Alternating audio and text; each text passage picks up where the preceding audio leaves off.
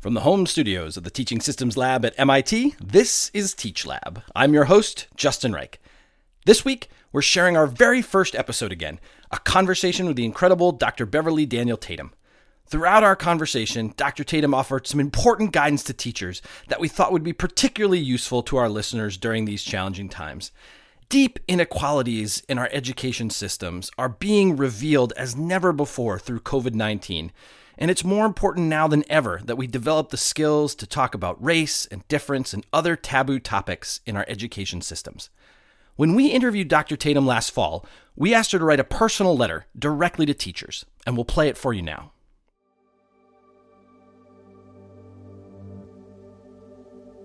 Dear teacher, if you're a new teacher and you're teaching in an all white classroom, a multicultural classroom, a majority kids of color classroom, it really doesn't matter what your student population is. What I hope for you is that you will get used to thinking about race as a topic you should talk about. Because if all your kids are white, they need to understand racism and how it operates in our society. If your kids are kids of color, they need to understand that what they experience in their daily lives has a name, and that if you can name it, you can change it. But you can't change it if you can't talk about it. So if you're nervous about having those conversations, I'm going to invite you to read my book, Why Are All the Black Kids Sitting Together in the Cafeteria and Other Conversations About Race. If it makes you uncomfortable to have those conversations, I'm going to recommend. Robin DiAngelo's book, White Fragility. I think that's got a lot to offer, particularly young white teachers. But if there's anything I would urge you to do, I would urge you to practice those conversations with each other because they do get easier with practice.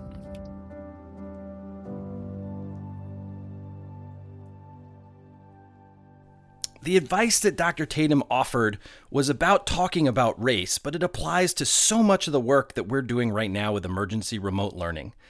There's so much that we need to do that we have to try to tackle, even when we don't always have the right answers. So we have to dig in, we have to listen to our students, we have to listen to our colleagues about how things are going, we have to be willing to practice and iterate and try again and get better. For some school systems, you're beginning to wrap things up, you're celebrating graduation, you're getting ready to send your younger students home. In many places in the country, there's still a few more weeks left. And I hope that during that time, you can keep thinking about what are the systems here that are really working? What are my students telling me that are really working? And for the things that aren't quite working yet, what's one more thing that I could try before the end of the year to make this a little bit better for the kids that I'm working with?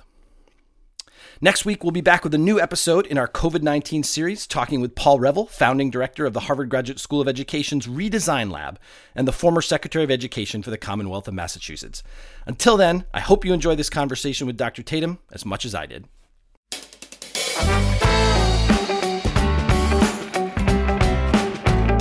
From the Teaching Systems Lab at MIT, this is Teach Lab, a podcast about the art and craft of teaching. I'm Justin Reich. Today, Beverly Daniel Tatum. She's a developmental psychologist, an author, and the president emerita at Spelman College. Her book, Why Are All the Black Kids Sitting Together in the Cafeteria, was written for educators. And maybe you can relate to this. She developed the ideas in the book by teaching them to her students. It was part of a class she taught at Mount Holyoke called The Psychology of Racism. And one of the key ideas she tried to impart to those college students is that all of them, all of us, can take a leadership role in making institutions more sensitive towards inclusivity and more aware of the context of racism. We often think about leaders as, you know, the people who run organizations. But the fact of the matter is, we're all leaders. Everyone influences other people to some degree. Teachers are leaders in their classroom, parents are leaders at home. And so, what was most rewarding for me was for my students to really give serious thought to their own leadership capacity and to think about how they could use it. So, at the end of every semester, I would ask students to develop an action plan. Mm. And those action plans might vary from leading an unlearning racism workshop in their residence hall to planning a family intervention at Thanksgiving, you know, to uh, doing a letter writing campaign about um, stereotypical advertising mm-hmm. or problematic messages in a favorite television program. You know, lots of different ways of thinking about it.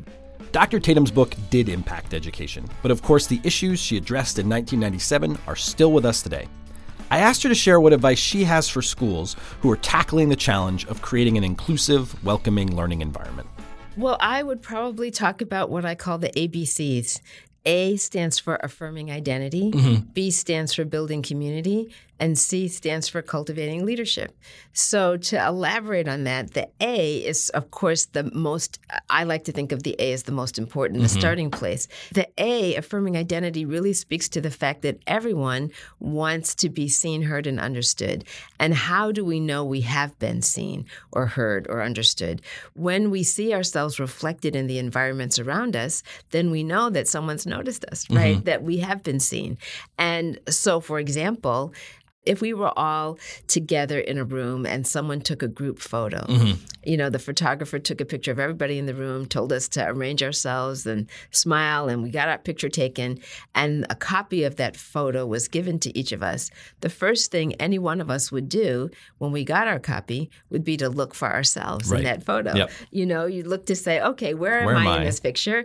And not only would you want to see yourself in the picture, but you would want to see yourself in the picture looking good. Mm-hmm. Right? you know, you would be evaluating was I smiling? Are my eyes open? Right, you know, right. how did that outfit look today?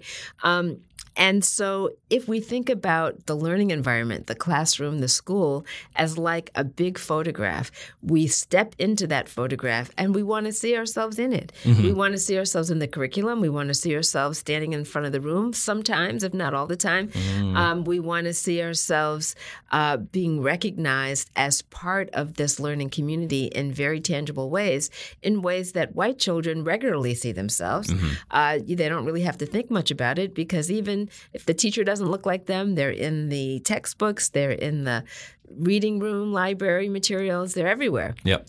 And so we have to be more intentional about making sure that kids are not invisible. Well, I want to make sure you get a chance to tell us about B and C too, but yes. but drilling down on affirming. So there's some things that teachers and educators can do to build a more affirming environment um, before kids are in the room. They can yes. think about what's on the walls. They Absolutely. can think about what's in their libraries. They can think about um, what materials might, what topics are we choosing to delve more deeply into, um, and knowing something about my kids and where they're from. How are how are they going to see themselves in that? Right. Um, if I was in the classroom with a teacher who's doing a really good job of affirming identity, do you have examples of sort of what moves I would see that teacher making or what kinds of things that teacher might be doing? What are the sort of actions, what are the behaviors that we can kind of cultivate in teachers that have that that are characteristic of people who are really good at affirming? Well, let's imagine that the materials are there. Mm-hmm. Let's imagine there's a diversity of materials. And let's imagine that um, kids are being given some free choice time. And let's imagine you have a reluctant reader. Maybe that reluctant reader says, yeah. I'm not into books. Yep. You know, I don't really like to read. Mm-hmm. And you might say to that person, Well, you know, I know it's not your favorite thing, but I have a book that I think you might really be interested in. And then pulls out a book that does represent that kid in some meaningful way. Um, I had an experience of this mm. with a relative. I have two sons. My sons are four years apart, six and 10 at the time at that this time. happened. they're, they're now in their 30s, right? But um, they had cousins, two cousins a similar age, six and 10. And they were spending several weeks with us in the summer. And um, the 10 year old said just that. He wasn't into reading. My kids were voracious readers. Mm-hmm. And I was trying to get him to read, and he said, I don't like to read. And he wasn't an excellent student. He was doing okay in school. But, yep. um, but anyway, I said, Well, I have some books you might be interested in. Let me just show you one. And I handed him a book uh, the title of it was Wagon Wheels. Mm-hmm. Uh, some of your teachers listening might know this book, but it's about a black family after the end of the Civil War traveling west to settle in a what was a black community in Kansas, mm-hmm. Nicodemus, mm-hmm. Kansas. And according to the story, it's based on a true story, actually. According to the story, the mother unfortunately has died. And so the father is single parent with these two boys, and they're going out west to settle. It's a it's very adventurous. And at a certain point, the father has to go ahead alone and leaves the oldest oh. boy in charge of his younger brother. There might have been actually three boys, so mm-hmm. uh, two younger siblings. And they have to really survive on the they trail have to out survive west. on the trail out west, and it's quite an adventure. And they are very successful. They have some assistance from some local Indians, I think, that they meet up with. But I, when I offered him this book, he was skeptical, but then he read it voraciously. Yep.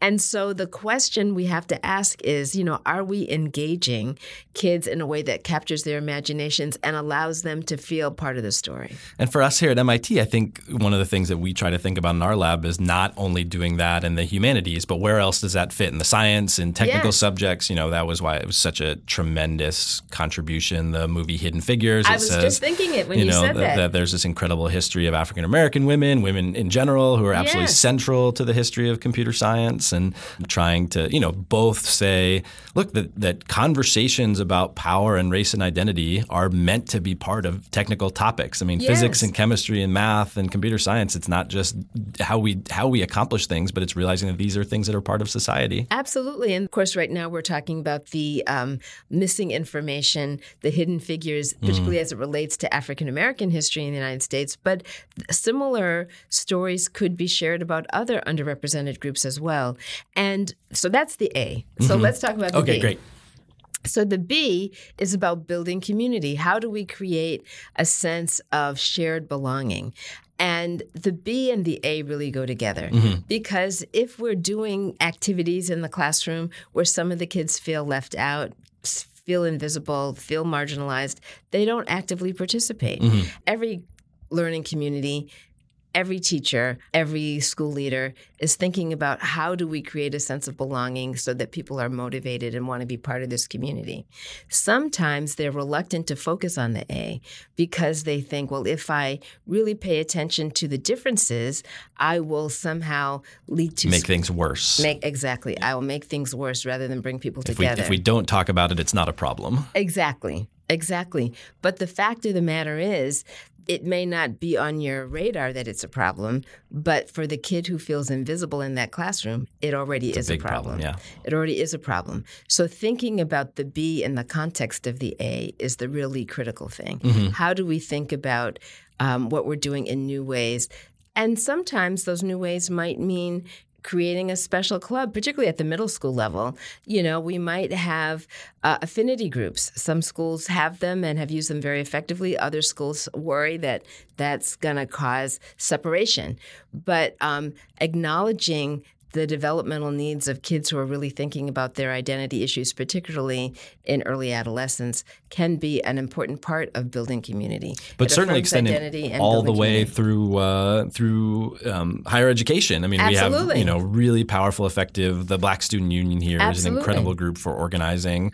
But you know, both I think conversations with people about what does it mean to be an African American at MIT, which is a challenging thing given the limited number of faculty. You know, we have amazing African American faculty Yes, here, but, we but a don't have as many of them as we would like, and uh, as well as the programming that they can offer to the rest of the community to help us um, see what things look like through their eyes and through their perspective. So through middle school all the way up through uh, older ages, I think there's room for. Well, and then the C, cultivating leadership, is about helping all of our students, uh, whether they are underrepresented or part of the majority, think about or develop the skills for connecting across lines of difference. What we know in today's society is that most of our students are growing up in relatively segregated communities. And as a consequence of that, particularly when they come to college or um, go into the military or you know go into the workplace they find themselves in communities that are more diverse than the ones they grew up in mm-hmm. those who come into higher education have a unique opportunity to have direct contact with people they didn't have direct contact with in their elementary Right. middle even high school sometimes. And so it means that there's an opportunity to learn some new things. But if we don't take full advantage of that opportunity, then it is lost and perhaps won't be replicated again. the question, um, why do all the black kids sit together in a cafeteria? One of the things it evokes for me um, uh, so I was a young white teacher when I finished in college. I went and I taught in high school. Um, uh-huh. I actually taught in a school that was organized. A real, it was a high school around a really long hallway, um, and there were five alcoves. So the freshmen uh-huh. had an alcove, and the sophomores had an alcove, the juniors and the seniors, and there was one alcove in the middle that was called the black alcove. Uh-huh. Um, and this was a place where African American, then eventually Latino students um, would congregate, um, regardless of grade year.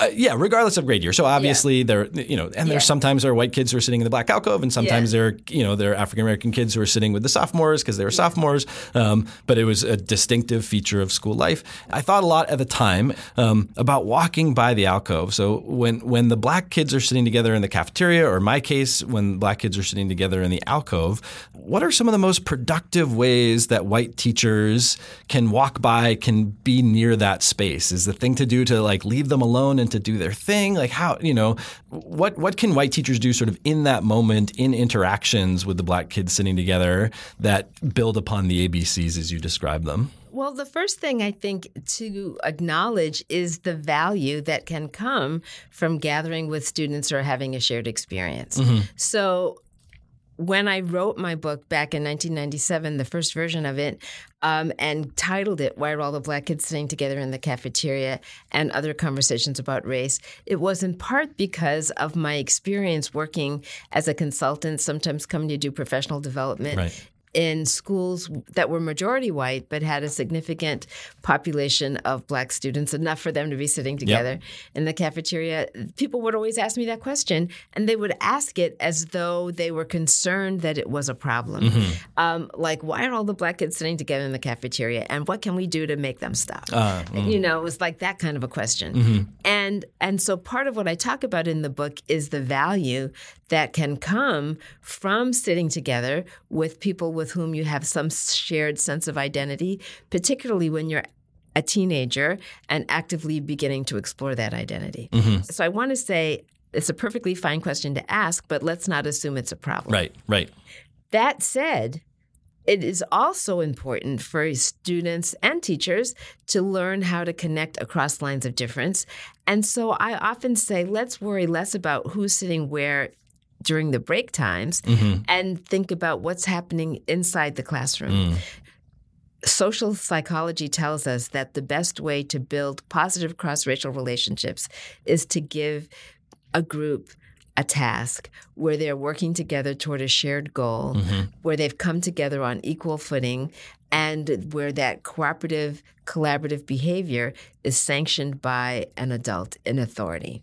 So a teacher at the front of the classroom can put kids in mixed groups, can have them working on projects together, can give them opportunities to really get to know each other on a uh, level playing field relative to the task that they've been asked to do. Sports teams are an example yep. of this, of course where the coach is supporting the cross group engagement. But when you give um, kids those opportunities, that activity often spills over into the classroom or into the alcoves.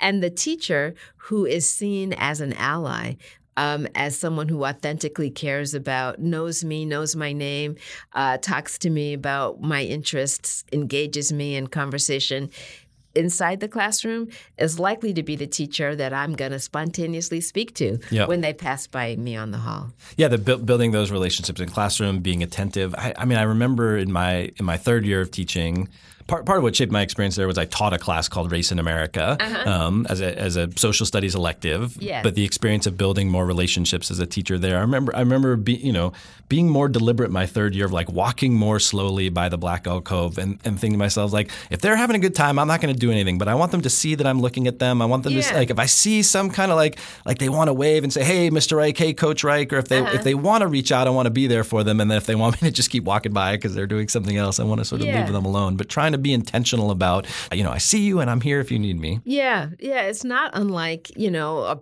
parent child relationship mm. in adolescence. You know, there are times when your teenagers want to talk to you and sometimes they sometimes don't. They don't. Yeah. and sometimes it's just being available. So if they do, they will. So, one of the things that we try to do in our lab is to create opportunities for people to practice difficult situations. Yes. Um, and so, whether you know through simulations or other kinds of things, we sort of create these moments where teachers have to have to tackle particularly challenging moments in teaching. Um, if you were creating some of those situations, what would what would be ones that you would sort of put together to kind of provoke, you know, particularly for new teachers or particularly for white teachers, kind of challenging interactions that you wish teachers on average would be able to do better than they currently do? In general, I would say to teachers, don't be afraid to talk about race. Now, I know that's easier said than done. Yep. Um, and one of the things that I found when I was doing a lot of professional development um, in the greater Boston area, I was often working with white teachers. But yet, these were teachers who were working with kids from the Boston area who were bused into their communities through what is known as the METCO program. Right. And of course, listeners in the Boston area will know that that's a voluntary desegregation program that's been in place probably close to 50 years Right. now. Yep. Um, but one of the things that I found was that white teachers in particular struggled with giving honest feedback to students of color, um, particularly adolescents, because their fear was that either this kid or the kid's parent would perceive their negative feedback, or I'm going to call it critical feedback, Yep. um, as somehow being racially motivated. You know, like you're picking on my kid. You're not. You don't like my kid. You're giving my. You're telling my kid isn't doing what he needs to do in your class because you are quote a racist. Right. And I once asked a teacher what would it feel like if someone said that to her. And she said, I would feel like I'd been punched in the stomach Mm. because no one wants to be labeled with that R word. Right. You know, and and because of that, because of that fear, unfortunately, it was leading to some very unproductive behavior, as in not giving the feedback. Right. You know, so let's say you've got, you know, Michael in your class and Michael has not been getting his homework done and hasn't been turning it in and you need Michael to do that in order to be successful in your class and yet you're hesitant to either give Michael that honest feedback, or you don't want to call Michael's mother or his father to talk to him, uh, talk to them about Michael's performance for fear that somehow your critique of Michael will be misunderstood. If you withhold that information, then in some ways you are being discriminatory because you're giving that information to Tommy, the kid in Yep. this, you know, the suburban white family. Uh, his Who parents, needs that and can use that to get better, but Yes, Michael's not getting it. Exactly. So we talked about, well, let's imagine that happens. Let's imagine you have some concerns about Michael's performance, not just his homework, maybe his attitude. You know, you got some things you want to share with Michael's parents, and Michael's parents accuse you of being racist. What would you do? Yeah. And she talked about how she would be very just paralyzed by that. And eh, the first response, perhaps, is to defend oneself. Yep. Of course, I'm not. You know, not a prejudiced bone in my body. Right. I don't even see race. I don't see color. Yep. Yes, exactly. That is not a useful response. Yep. But what would be a useful response? The response that I tell teachers is to ask for more information. Mm. You know, what if someone said, Well, I think that was really a racist response? Help me understand that. Why did you think that? You know, what was it that I said or did that gave you that impression? You're asking for more information. And usually the person on the other end responds with surprise because they're expecting the defensive Right. response. You know, but if you say, you know, that was not my intention, can you help me understand what I did that left you with that impression?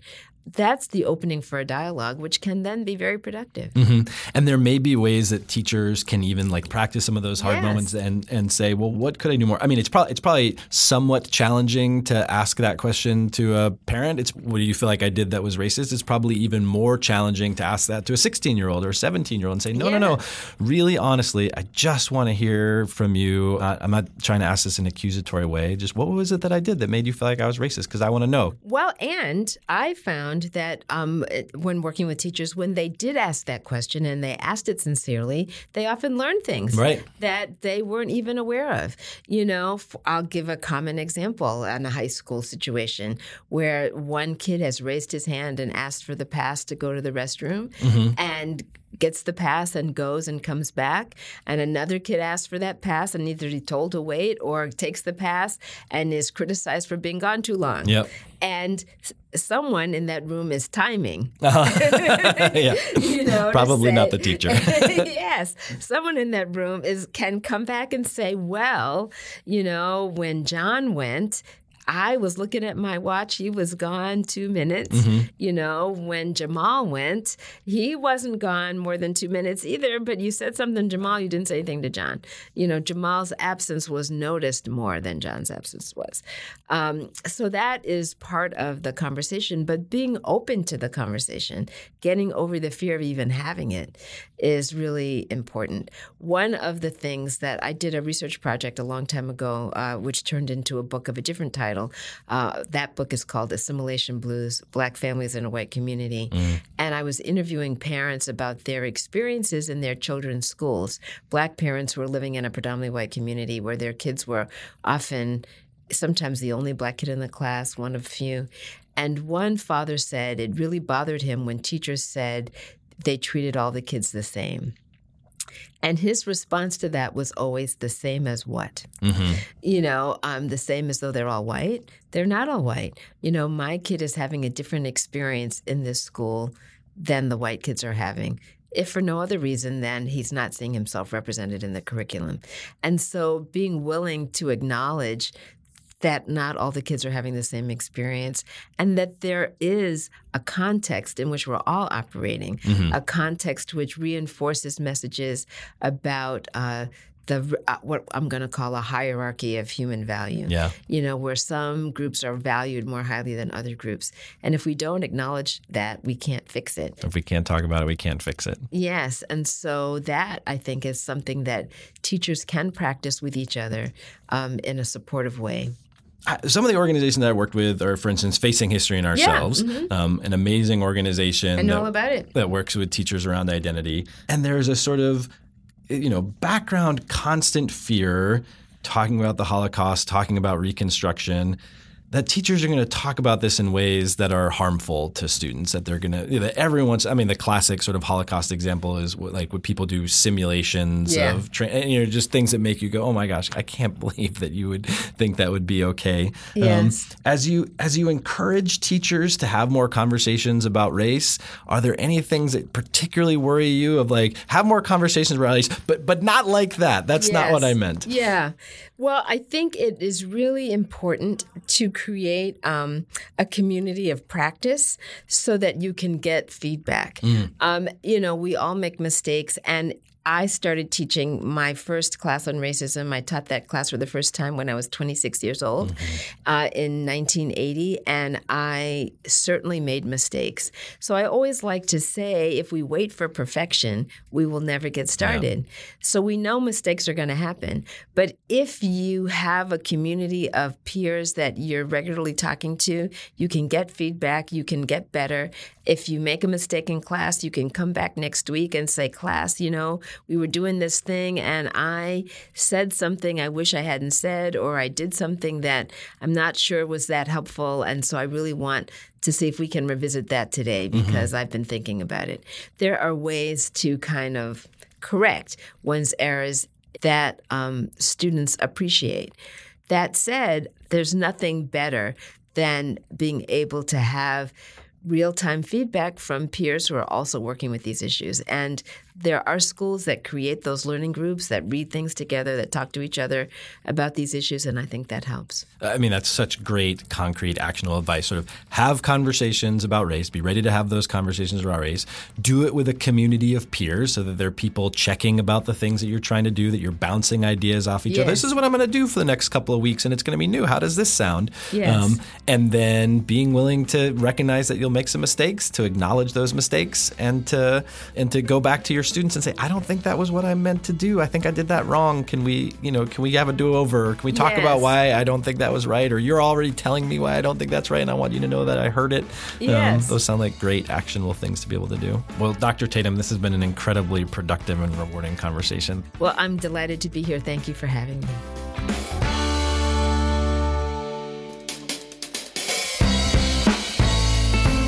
That was Dr. Beverly Daniel Tatum. Dr. Tatum is president emerita of Spelman College and the author of Why Are All the Black Kids Sitting Together in the Cafeteria and Other Conversations About Race.